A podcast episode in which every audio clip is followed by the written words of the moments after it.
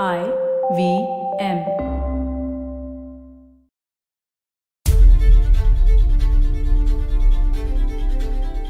There are a large number of jhuggies and jhopris situated in the green belt across our colony. And there are people living in these jhuggies. All of them, women, men, and children, make use of this public ground for defecating and urinating throughout the day. People desirous of morning walk cannot do so because of these dwellers. Besides, young girls do not come to their balconies throughout the day because of the obnoxious smells, and the entire environment is unconducive to public health and morality. And with this petition, KK Manchanda, president of RWA Ashok Vihar, Delhi, appealed to the Supreme Court. Hello and welcome. My name is Priya Mirza, and this podcast is the longest constitution. And let's carry on with our journey of understanding PILs, restrictions on the freedom of expression, and we are looking at contempt of court, privacy and the Aadhaar card, and the delicate balance of power between the judiciary and parliament. Okay, our first story today. The year is 1997, and DC Saxena is a professor in Chandigarh. And he wanted the Prime Minister PV Narasimha Rao to pay up. Saxena filed a petition to direct Narasimha Rao to pay a sum of rupees 8.29 lakhs for the use of Indian Air Force aircraft. But the Supreme Court dismissed the writ petition. So Saxena filed another one, this time against the learned Chief Justice of India, Justice A.M. Ahmadi. And the vehemence was scandalous that Justice Ahmadi is unfit to hold office as Chief Justice of India, that he should be stripped of his citizenship, amongst other things. So, what did the court do? By the way, I had to look up the dictionary twice today while reading for today's episode, and the first word was averment, which means allegations. Good to know. Okay, now on to the averments about jhuggis and jhopris. So, Manchanda's petition in 1990 was about a question which defines India's cities and who can reside in these cities. So, Manchanda's petition in 1990 was about a question which defines India's cities and who can reside in these cities. Jhuggis and jhopris, slums. Don't we know these words? Encroachers, unauthorized colonies. And his point was that these slum dwellers were defecating in front of his pristine, authorized colony.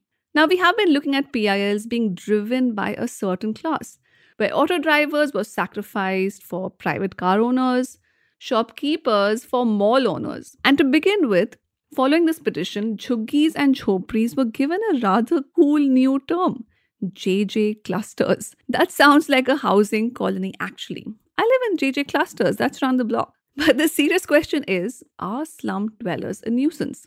Because they are shitting around the city and their children running across the street. So, what is a nuisance?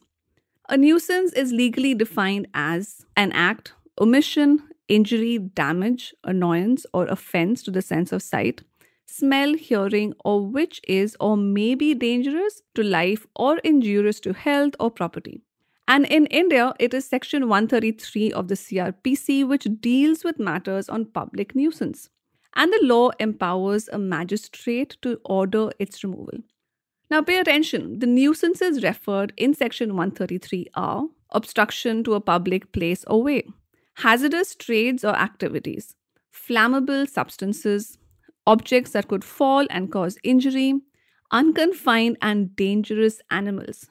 Now, all of these, gentle listeners, are one, objects or possessions, and two, actions, but not people. Okay, let's see what happened to Professor Saxena. Now, we remember that in the previous episode that four journalists, M.K. Tayal, Vitusha Oberoi, Irfan Khan, and S.K. Akhtar, were arrested and put in jail for doing their jobs as journalists for the print newspaper Midday. And despite the impeccably substantiated reports, were packed off to jail on the grounds of contempt of court. Now, Article 19, Part 1 guarantees us freedom of expression, sure, but Article 19, Part 2 lists out those grounds under which that right can be restricted. A little bit of history here that this clause, contempt of court, in our constitution was introduced by T.T. Krishnamachari in October 1949 during the last reading of the Constitution. And the purpose of criminal and civil contempt laws is to prevent interference with the administration of justice, and this includes attacking the judiciary. So the point is not whether it is true or not, but the effect on the public's perception of the judiciary. And on those grounds, Professor Saxena was charged with contempt of court. This is what the judgment said.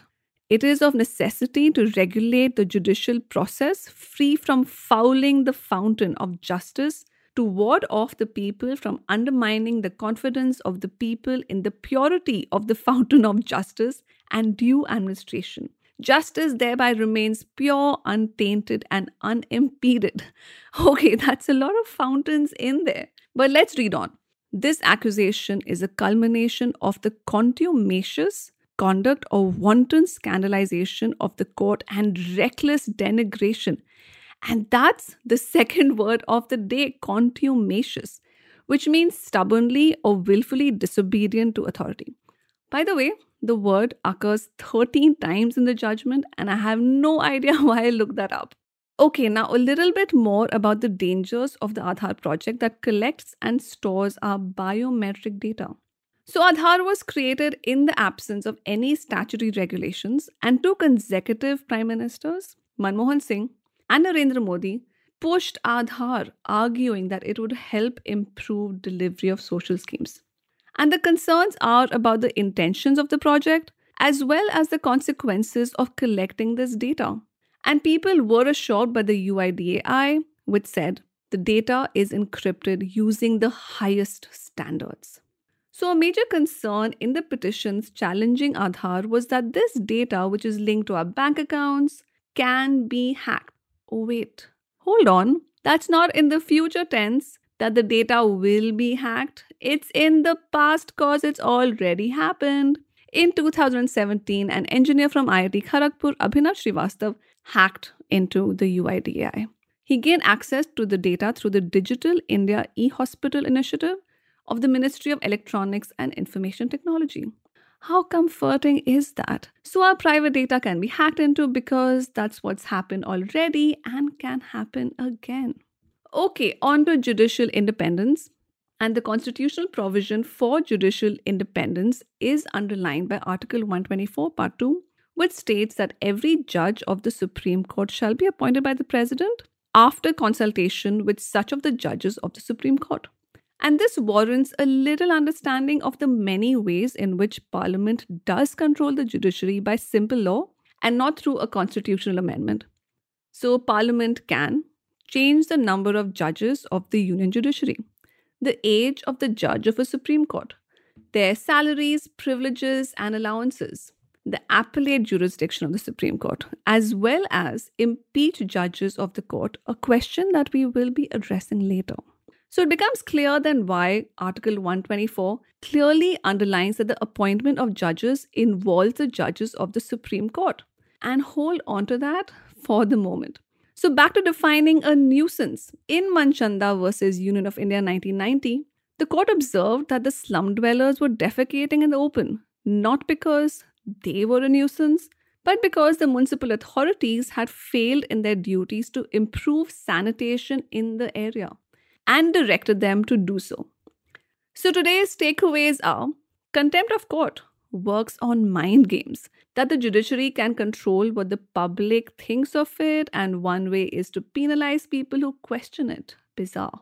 The Manchanda case was one of the last cases where municipal authorities were held responsible for the absence of public infrastructure, and this position changed very, very soon.